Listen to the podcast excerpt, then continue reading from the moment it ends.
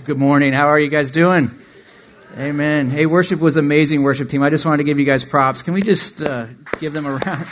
And using your gifts for the Lord, it was awesome. I was just standing back there, so blessed, just worshiping and uh, hearing the church sing out. That's uh, nothing warms my heart more than to hear the whole church singing out, and uh, I hope it does the same for you as well. Hey, I'm Pastor Turner. We're going to continue in our series, our two week series called Breathing Space, which, or Breathing Room, which we started last week with Pastor Brody. And uh, we're going to continue on it. We're going to close it out this week.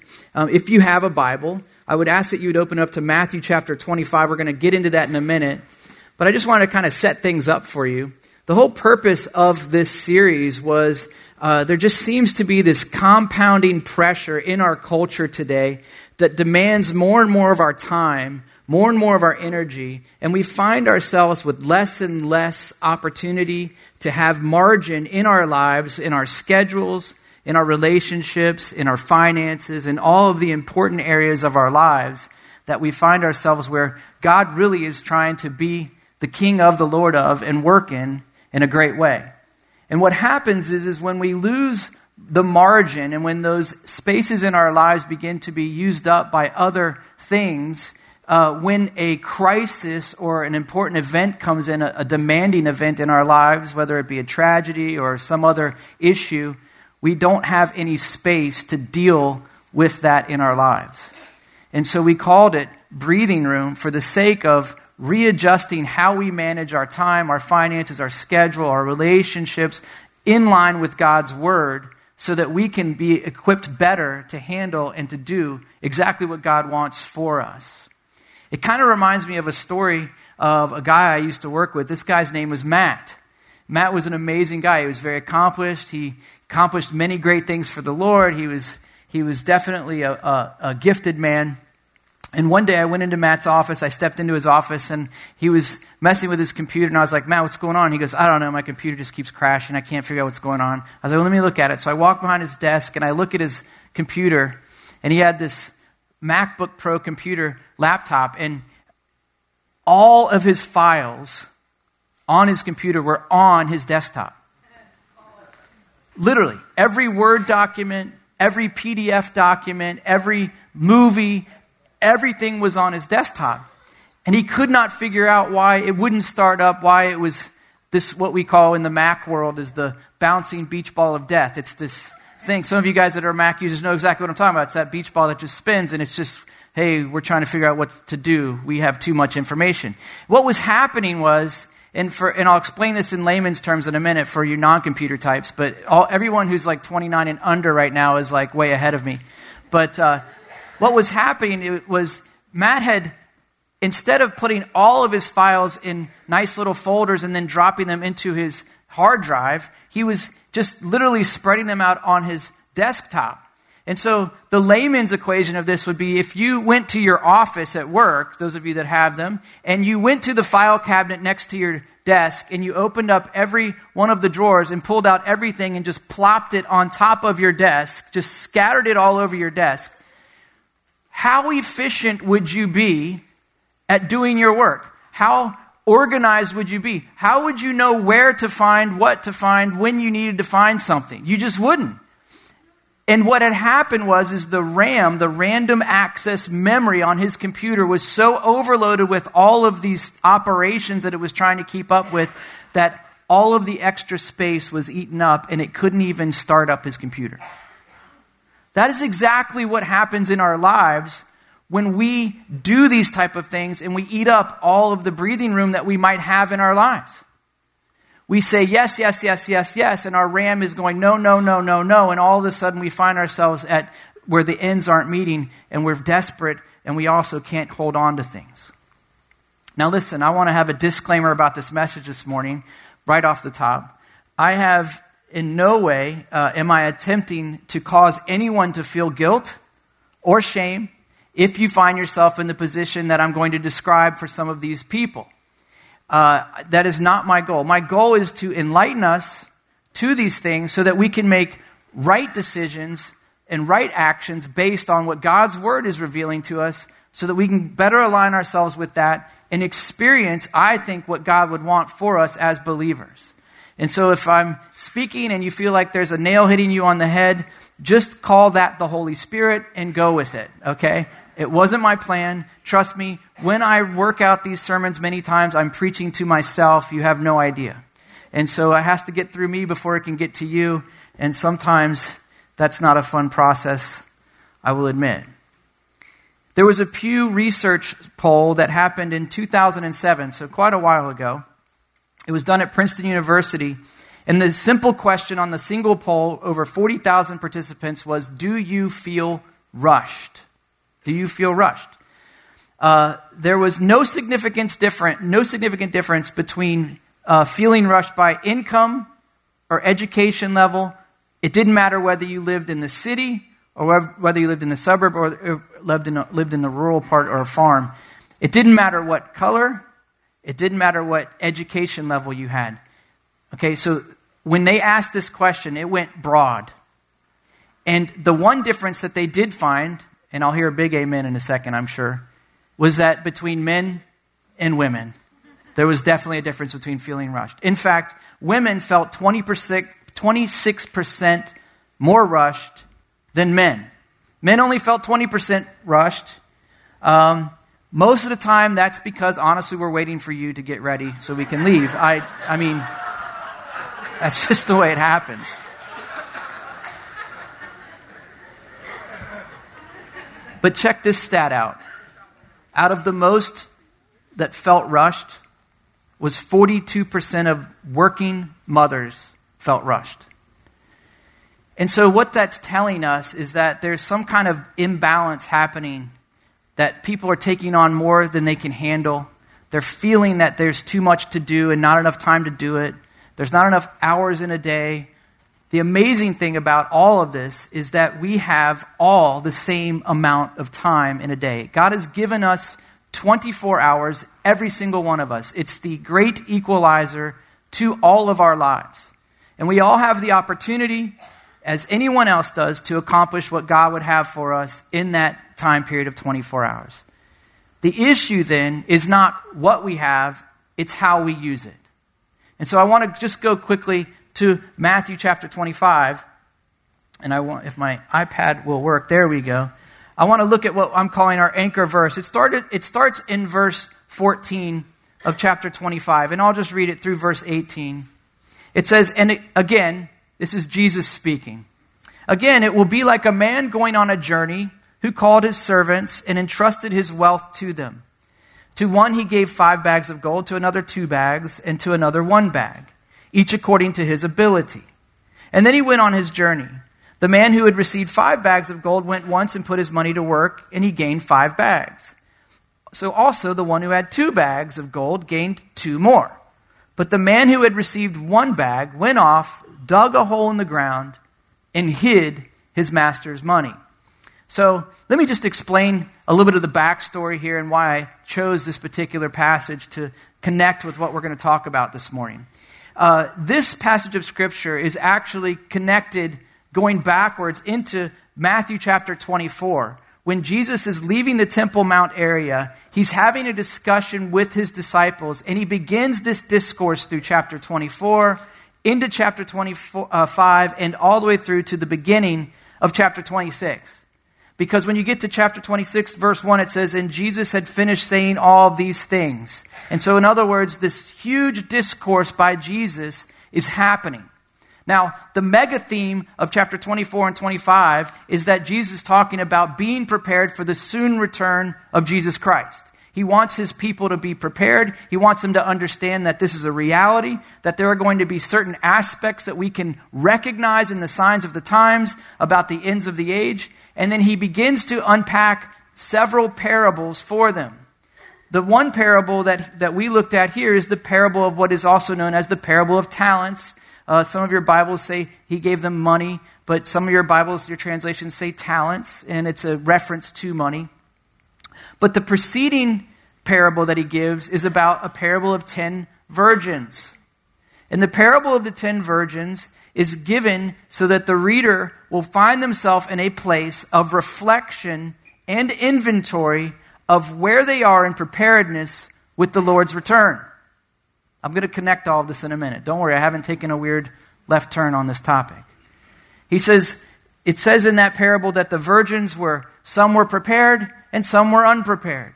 And there was an imminent return of this groom that they were all waiting on. And he came at an, an unexpected time in the middle of the night. And then what happened was is those that were not prepared did not have the oil that they needed so that they could make their way to the party to be received by the groom. And they found themselves wanting and without. And so as you move from the parable of the virgins, you get into the parable of the talents. Whereas the virgins was attending to the inward character of someone where, where they were they really ready to be smart rather than foolish, wise rather than being dumb? Were they really ready to be certain that he's going to return and, and accommodate their life in such a way that they would be prepared when they meet him? And the talents moves us from this inward, introspective preparedness kind of warning to an outward expression of that you are going to take action on the warning. Because when you get to the parable of the talents or the money, it connects those two very well. And so if you read it in that way, you can see exactly what Jesus was trying to bring forth the urgency and what he was trying to bring forth to his disciples, to you and I, even this very morning. And so the question we want to ask when we read this is what have I done with what God has given me? Because that's what the whole parable is about. He's like, Are you prepared inwardly? Are you prepared? Yes, I am. Okay. And then now he moves on to the parable of the talents. Well, I'm going to give you something, and are you stewarding what I've given you well? So it could be said that the parable of the talents or of the gifts of the money there is really a parable of stewardship. Of stewardship. Are you taking what God's entrusted to you? Are you handling it the way that God wants you to handle it? Are you dealing with things in an honoring way to your heavenly Father? Are you respecting such things in such a way that it will bring Him glory on the day that it's all revealed? Because we will all face Him one day. Now, look, the great news is for the believer is we are off the hook of the great white throne judgment that we read about in Revelation, and we'll get into that another time. But what we do get to do, and what we do have the opportunity of, is giving an account for our lives to the Lord. And it's what we call the great Bema seat of judgment, which is basically every believer comes before God and they give an account for the life that God gave them and how they responded to Him. And they cast their crowns of reward that He's bestowed upon them to His feet, giving Him back glory that He deserves. All of those crowns that we will cast at His feet are directly connected to what we do in this life with what He has entrusted to us. Do you see how I'm making a connection here this morning? I hope you do, because this is of utmost importance.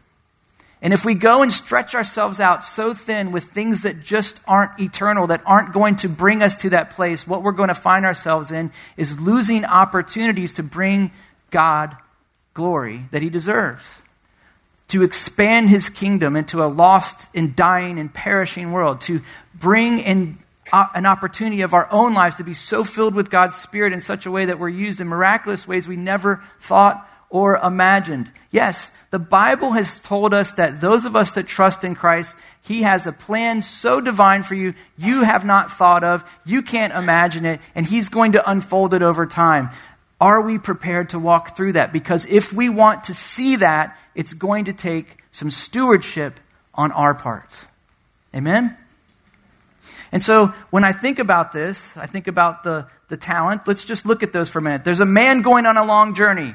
That man who's going on a long journey is the Father, God. It's our Heavenly Father. And he has servants, so they belong to him. That's you and I, we are the followers of Christ this morning. We are the servants in this parable. He has wealth or talents that he's giving to them, entrusting to them. And we need to make note that these talents, these things that are entrusted to them, they are not the servants to hold on to. They actually are God's. These talents belong to God, they come from Him, and they will be returned to Him in some fashion or another. And so the wealth and talents belong to God first. Secondly, they're entrusted to us for stewardship, for investment, for care.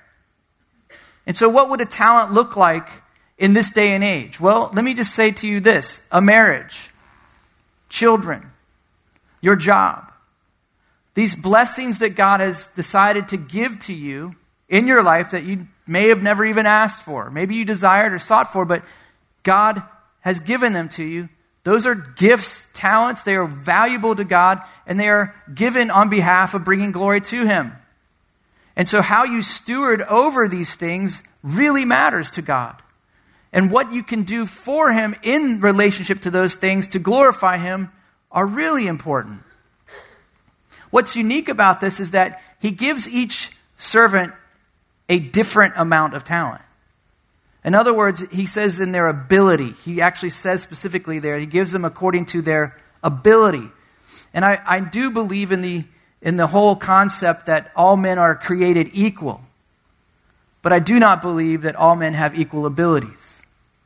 There are some people who are just uniquely gifted. They're more intelligent, they're more athletic, they're more handsome. It's a burden I bear. Some people have humor, Brody. no one would dispute that. But the reality is, is that we all differ in our abilities that God has given us to steward well. One guy was given ten, uh, five talents, and he goes, turns around and with his ability gets five more. The other guy has given two, he turns around with his ability and gets two more. And then there's that one lonely guy who gets one talent and he goes and buries it. Obviously, we can talk about him in a minute. But what I do love about this story is that the return that they get was by the Lord Himself. And the return that they got was the same. They both got a 100% return. So they invested what God gave them into God's kingdom, His glory, His purposes, and God gave a 100% return. And so this morning, if you're sitting there going, "Well, I don't have a lot of money. I don't. Have, I'm still single. I don't." Have, look, what you have right now, sitting in that seat, is what God's seen fit to give you. Invest it fully to God, and watch the return that God brings out of it. He's the one that brings that return. And so we need to allow ourselves to put the talents to work. Well, if we're going to put the talents to work and we're going to do what God wants us to do scripturally and steward well, we're going to have to understand that there is an opposition that comes against these things, and for us to be wise to the things that are going to come against what God wants us to do with our lives and in our lives. So I've identified three lies that I think have crept in to our evangelical Christian culture and to our culture at large, and I think we just need to be aware of them and alert to them, and once we see them, we can inventory ourselves and figure out if we need to make some adjustments. Amen? So let's look at the first one of this. The first one that I want to look at is what I call the American dream. The American dream. It's a lie that will suffocate your breathing space. I was thinking a little bit about the American dream, and uh, it's a beautiful dream. It's a, it's a beautiful gift. I am pro capitalism, okay, just for the record. Um, I believe that if you work, you should be rewarded. It's just a, it's actually a biblical principle. But I do believe that with great liberty and great opportunity and blessing comes great responsibility. And I do believe that sadly, because of capitalism, there has crept in greed. I can remember growing up at my first job in 1984, I believe it was. I was 14 or so, maybe 15 years old. And I got a job working at a door to door salesman company selling windows and siding. And my job was to go and uh, knock on doors and ask people to sign up for a consultation with a salesperson to replace all of their windows and siding. It's probably how I ended up here because I just didn't wasn't afraid to knock on someone's door cold call like that. It was the most rejecting job you could ever have. I had people let their dogs out on me. I can I still remember it scarred me. I remember walking, it was in Dale City, Virginia, if any of you guys know where it is. And I walked up to this house, and there was just a storm door. It was one of those older metal storm doors that had like half glass, half metal at the bottom. And I remember I walked up the stairs to the door, and as I was walking up the stairs, because it was like four or five steps, like my head was coming up, I noticed a an enormous beast. And it was standing at the storm door with saliva coming out of his mouth, and it let out the most ferocious, terrifying, skin curling bark, roar I'd ever heard. I literally backed down the stairs to get away from it because I was terrified. The guy comes to the door and he goes, Oh, don't worry. It was a bull mastiff. I don't know if you guys know what a bull mastiff is. Its head was probably the size of this speaker here. It was enormous. One bite, I would have been done. So, this job that I had doing door to door sales, they were all about let's get leads, let's get sales, let's make money. And, and it was at the height of the 80s. I mean, every show on TV in the 80s, if you guys know this, you identify with me. Remember Miami Vice? I mean, what other show are you going to have detectives that are fighting drug lords wearing, you know, cool white jackets, driving around in Ferraris and speedboats? That's decadence. Okay? That's not what the drug war was like, by the way. It was much gross than that. But they kind of romanticized it. But everything about the 80s was let's get rich, let's have all of this wealth. And I can still remember the owner of the company that I worked for. He was, he was probably in his mid 30s at that point. Now, here I am, 14, 15 years old. He pulls up one day to work in this Porsche 911 Carrera, white with a blue top convertible. And I saw that car. My favorite car was the Porsche. I love the Porsche. And he was like, Hey, man, want to take it for a spin? And I was like, uh, I don't have my license yet. And he's like, Oh, okay, well, one day you can have one of these if you want. And I was like, Yeah, that'd be awesome. He goes, You keep working hard, you keep knocking on doors, and someday you'll have one. The next week, he pulls up in a Mercedes SEL 560, convertible, black, with a tan top. Beautiful car. I'm like, isn't the Porsche enough? Like, come on. Ironically, several years later, he was busted for tax evasion. That's a whole other story. But the blessing of wealth and the American dream is both a blessing and a curse in our culture. Because with great affluence comes great opportunity for greed and great opportunity to serve whatever it is that you're trying to get to.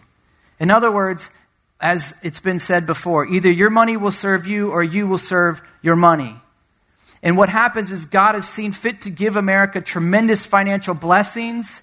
If you've never been on a missions trip anytime ever into a third world country, uh, you need to go just to get your eyes opened a little bit to how extremely blessed we are in this nation. We are at the top 1% of the entire world. And by the way, if you live here in Loudoun County, you are in the top 1% of the top 1% of that. This is the wealthiest county in the United States per capita, okay? And we are sitting in the middle of all of that. We have extreme blessing of wealth. The American dream has found a home here without any question. The problem is, is that the American dream pulls you away from what really matters and causes you to try and serve something else that's lesser than what God would want for you. It's seeded with greed, it's seeded with keeping up with the Joneses, it's seeded with all these other things. But God gives wealth for his purposes and his kingdom. And so many times we can begin to buy into this idea that I need to keep up with, I need to get that, I need that new car, that SUV, whatever it would be that place, that house on the hill, whatever it would be, and we begin to serve that dream more than asking God to just let it all happen if it's His will and stewarding well over what He's given us. Look, I'm guilty too. I have ambitions and dreams. I have, yes, I would love the life of comfort. I'm not going to lie to you. I've sat and daydreamed at a stoplight about what it would be like to win the $70 million, you know, lottery that's out. I mean, you got to play it. I don't play it, but it, and I think about, oh, I would give this person a million and that person a million, you know, and, you, and then you start doing bargaining with God. Okay, God, well, so we could, I could give Greg like 20 million for Greenway and then he'd be done and we'd get that. And, you know, and like you start thinking about all these things, right? And, and it's just not real. It's just not real. And it's seated in something that's far less than what God has for us. But the blessing with wealth comes responsibility of stewardship. Verse 14 of, of chapter 25 there, it says, uh, Who called his servants and entrusted his wealth to them. It's important us to remember whose wealth is this in the first place. Everything that you have, God has entrusted to you because it's His in the first place. Everything. Did you know that the breath in your lungs that you are breathing right now belongs to God? It's not even yours. You're borrowing it, He's loaning it to you. You have it for that inhale, that exhale, so your body can stay upright. It's all God's. Nothing is ours. We came into this world. You didn't even want to come in this world. You had no choice in the matter. God chose it, right? You came in with nothing. You're leaving with nothing. You're not taking anything with you. In fact, you're paying it forward by how you live your life here. That's the whole principle of today's message. But guess what? Guess what? Everything belongs to God. How are you going to steward it this morning? We are all called as servants, and we've been entrusted with His wealth. The number two lie that we believe so easily is something a little less nefarious, but it's more power, it's just as powerful, and it's what I call the social media scheme. The social media scheme. This is like the next level of keeping up with the Joneses because it, it you know, keeping up with the Joneses is the typical this. You get out of your car when you come home from work and you look over at your neighbor's yard and you're like, wow, I wish I could have my yard look that green or whatever. Or he's got the new car or he's got the new mower or whatever. And you, you start to do this outward looking and comparing. But social media doesn't work so much on that. What it does, is it takes all that outward stuff and it internalizes it because you're taking it through, looking at it, and it's just going up in here and it's playing its special games with your mind. And it's very subtle. Look, I'm not down on social media. I'm all over social media. I watch it. I, you know, I'm on it all the time. It's part of what we do in our culture. But you have to be wise about it. The scheme of social media is that it portrays something that isn't always the case. In other words, when you're looking at someone's profile or someone's, you know, Facebook page or Instagram or whatever account, what you're seeing is what they're putting forward. And so many of us will take 18 photos before we actually hit the go ahead and send button. Because it's got to be just the right light, just the right color, just the right angle. I can't show that part of my chin, whatever it is. T- you're laughing because it's true. And it's how we portray ourselves, and it's how we measure up to what other people are portraying themselves. And it becomes this internal keeping up, and it's a scheme. Because at the end of the day, we're all the same. We all have the same needs. At the end of the day, no one's better than anyone else. You need the perfect makeup, the perfect mom, the perfect meal, the perfect marriage, the perfect house, the perfect outfit, the perfect car, the perfect body, whatever it would be. It feeds all into all of that. And so everything that God's given you, He's entrusted to you, is now held into comparison with what someone else is showing what they've been given. It's a trap. And check this out advertisers have gotten wise to all of this. There's an entire group of Instagram accounts that are called influencers. And think about this for just a minute. I'll explain it to you. And this will wise you up a little bit. So, certain people on Instagram have lots of followers, maybe 3,000 followers on Instagram. And so an advertiser, an advertiser says, well, guess what? We kind of like their style we're in their range of fashion, let's send them a couple outfits. It'll be cheap. And what they'll do is they'll unbox them, open them, and show them to all of their followers. And so for one, the cost of one or two outfits, we can, we can reach 3,000 or 5,000 or 10,000 or 100,000 people in a moment. And guess what? If 10 people buy, we got a 10 times return on just that one thing that we sent out. And so the advertisers now are looking for people that are building these audiences and they make them what they call influencers. And it's so subtle because it just comes through your feed. You don't even realize what you're looking at. And some of it's okay, some of it's fine. And some of it you actually follow on purpose because you're interested in what they have to offer. But the reality is, it's a scheme, it's a marketing scheme that's built around the idea of you want to keep up with so and so and so and so and so and so. And it'll never deliver. So it's the social media scheme. And then the last lie, which is really my most important one, is we believe it's all up to me. You get home from work, there's chores to be done, people need to be taken to practice, dinner needs to be made, laundry needs to be folded, Bills need to be paid. It's just an unending cycle that comes around, around and again and again and again. And we can begin to believe this lie that everything depends on me. It's all about, it's all up to me. And if I don't get this done and it's not done, it's going to be a failure. Look at what verse 16 and 17 says. It says, The man who had received five bags of gold went on at once and put his money to work, and he gained five more. So also the one who had two bags of gold, he gained two more. Remember, the results that we have are up to God. The issue is, is are you stewarding the right things the right way? Ironically, the guy who gets rebuked for all of this is the guy who went and buried the talent. He's the one who actually didn't even take what God given him and stewarded it well. He gets rebuked for all of that. In fact, what he had was taken from him and given to someone who was much more faithful. Sometimes, in order to get to that return of investment, you have to say no. There's things you just have to say no. I can remember early on, we have, I have three children, and um, I can remember early on my wife and I making a decision, and this is just our decision. I'm not. I'm just telling you this. It's not what I think you have to do. But we said we're going to have our children will play one sport a year. That's it. Because I can't afford to keep them in eight different sports, number one. And number two, I don't have enough time to cart them around to all these practices and be at all these games. And number three, it's not that important for their character. It's not that important for their character. They don't need to be in soccer, baseball, football, field hockey, and everything. They just don't. And we made a decision for our family's sake, for our own sanity, for our own ability to manage and steward well, so that we weren't pulled at reverse ends, so that we're not passing like ships in the night, which is really hard to do, that we would make this decision. It's really amazing. Jesus, well, God, in his design of all of creation, he's given to us this beautiful gift. And it's called the Sabbath.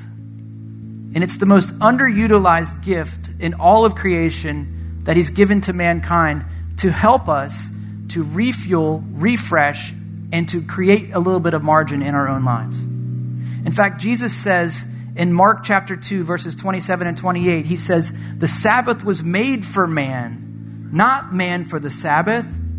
The Son of Man is Lord of the Sabbath. In other words, God saw in all of his creation, when he was making mankind, when he was making all of everything we enjoy in this world, he saw that at the very end of it all, there needed to be a rest, a refuel, a moment of stopping. And in that moment of stopping, He would do a miraculous work in our lives of rest and restoration and healing so that we could get on to the next thing. He knew that man's capacities would be to keep pushing through, keep pushing through.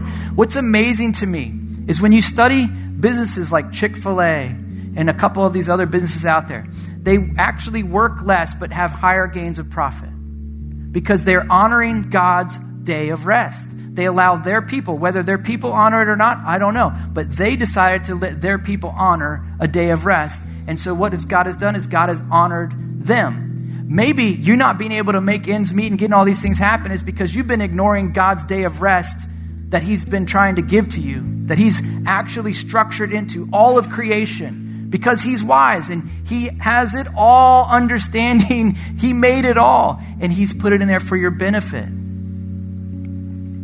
The Sabbath was made for man. How many of us are going to leave church today and go and start to think about what we have to do tomorrow at work and start putting ourselves into a work mindset? And it doesn't have to be Sunday. Give yourself a day where you don't do anything. Test it. Look, man, I trust God's word. I'm just going to tell you right now. If you test it, it might be rough for a, week or two, but if you stick with it, I think God will honor that because you're honoring Him.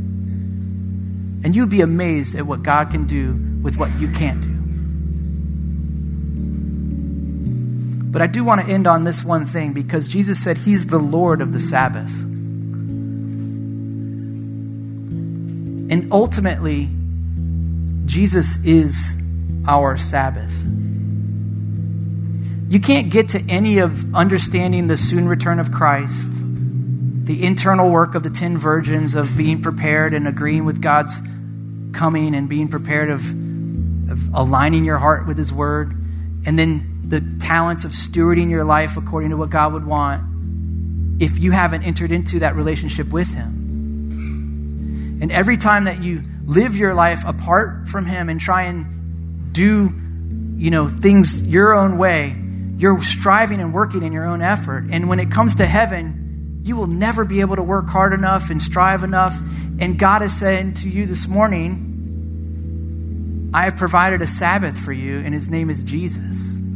All your striving to get to heaven can be rested in Christ. It has to start there. And so if you're here this morning, you've never accepted Jesus in the offer of salvation he's given you, everything you're doing is spinning your wheels to try and make it to heaven. You don't even realize it probably, and you're you're just spun out. And he's inviting you in to eternal rest by accepting the free gift of salvation, the forgiveness of all of your sins, the coming together of the what you were made to be with your creator in a spiritual life that he imparts to you. He gives that. He gives that this morning, and it's by faith that you receive it because it happened over 2,000 years ago when Jesus went to a cross, hung on a cross, took on the sins of the world, bled as an innocent man, and took a life sentence that he did not deserve so that we could receive salvation for our sins and forgiveness. He rose from the dead three days later, the proof that he belonged and that he was the Son of God. And that all comes by faith. And when you receive that by faith, God imparts to you his very Holy Spirit to come and dwell inside of you. And so I want to start by praying for that first because that's the most important. If you're here this morning and you have not done that, that is the most important thing. That is why you're here today, without a doubt in my mind. And so let's just bow our heads and pray. Father, we thank you this morning. And I pray for that person who, first of all, needs that eternal Sabbath found in you. Maybe they've been running, they've been looking at every other religion, they've been looking at every other spiritual thing, but God, this morning, their heart has just been stirred. They know right now. I just pray they would surrender to you. And if that's you, you can just simply pray, I believe and I trust in you, Jesus. Be my Lord and Savior. Send me your Holy Spirit today. And God, for the person who's just been striving in their own, Lord, to try and just become that thing that they think in their mind needs to happen, I pray that you would give them that rest, that you would give them, Lord God, that Sabbath they need, that you would create breathing room in their life, that they would begin to recognize the gifts that they have the opportunities to steward, and the rewards that you have for them. And so, Jesus, we pray these things. We thank you, God, for these things. And we just commit all of them to you in Jesus' name. And everyone said, Amen.